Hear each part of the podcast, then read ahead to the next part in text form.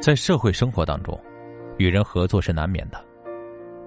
选择怎样的人作为自己的朋友和伙伴，这是一个实实在在的、值得思考的问题。人品第一是原则。人都有自己的利益诉求，关键是利益诉求的目的是为了什么？有的人窜上跳下、钻天打洞、拉帮结派、两面三刀。玩弄权术、巧言令色，无非是为了自己的个人利益。他们可能能力比较强，善于迷惑人，有的时候似乎还是一副正人君子，亦或是仁义道德的嘴脸，实则内心肮脏、毒辣的很。这样的人还是敬而远之的比较好，是切不可以成为朋友或者合作伙伴的。我们虽不可能做到如圣人般天下为公。无私奉献，但一个人有一颗善良仁爱和诚信之心，才可以与之一起同舟共济，共度难关。第二，态度是第二根本，态度第二是根本。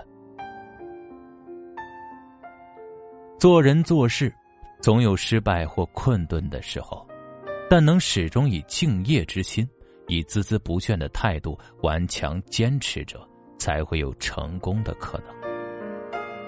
投机取巧者在顺利的时候是朋友，逆境的时候会第一个弃你而去。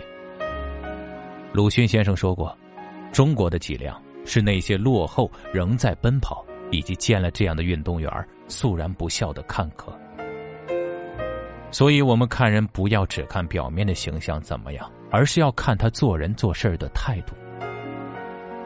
家境富裕着的孩子们，大部分都是从小就是百般的宠爱，一般能吃苦的不多，成事儿者更少。从小历经磨难的人，更能经受住风雨的考验。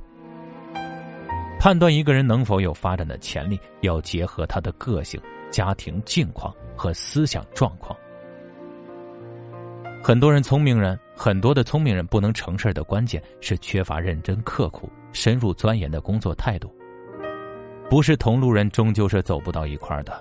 要选择志同道合的朋友，才会是真正的交心。能力，第三是基础。看人始终不要只看能力，因为能力有的时候只是人的一个发展的基础。有些人可能某方面的能力不是很强，但对自己的帮助和支持却是很大，同样可以成为良好的合作伙伴。有些自以为能力很强、水平很高的人，比较难以与人合作。能力具有互补性，彼此之间相互支持、理解，就会共同进步和提高。人不可能是全能性的，在合作中始终要把人品和态度放在更重要的位置上。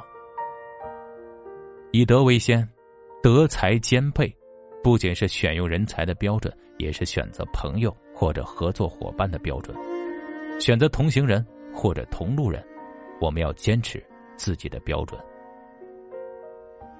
好了，我们今天的分享就这么多，晚安。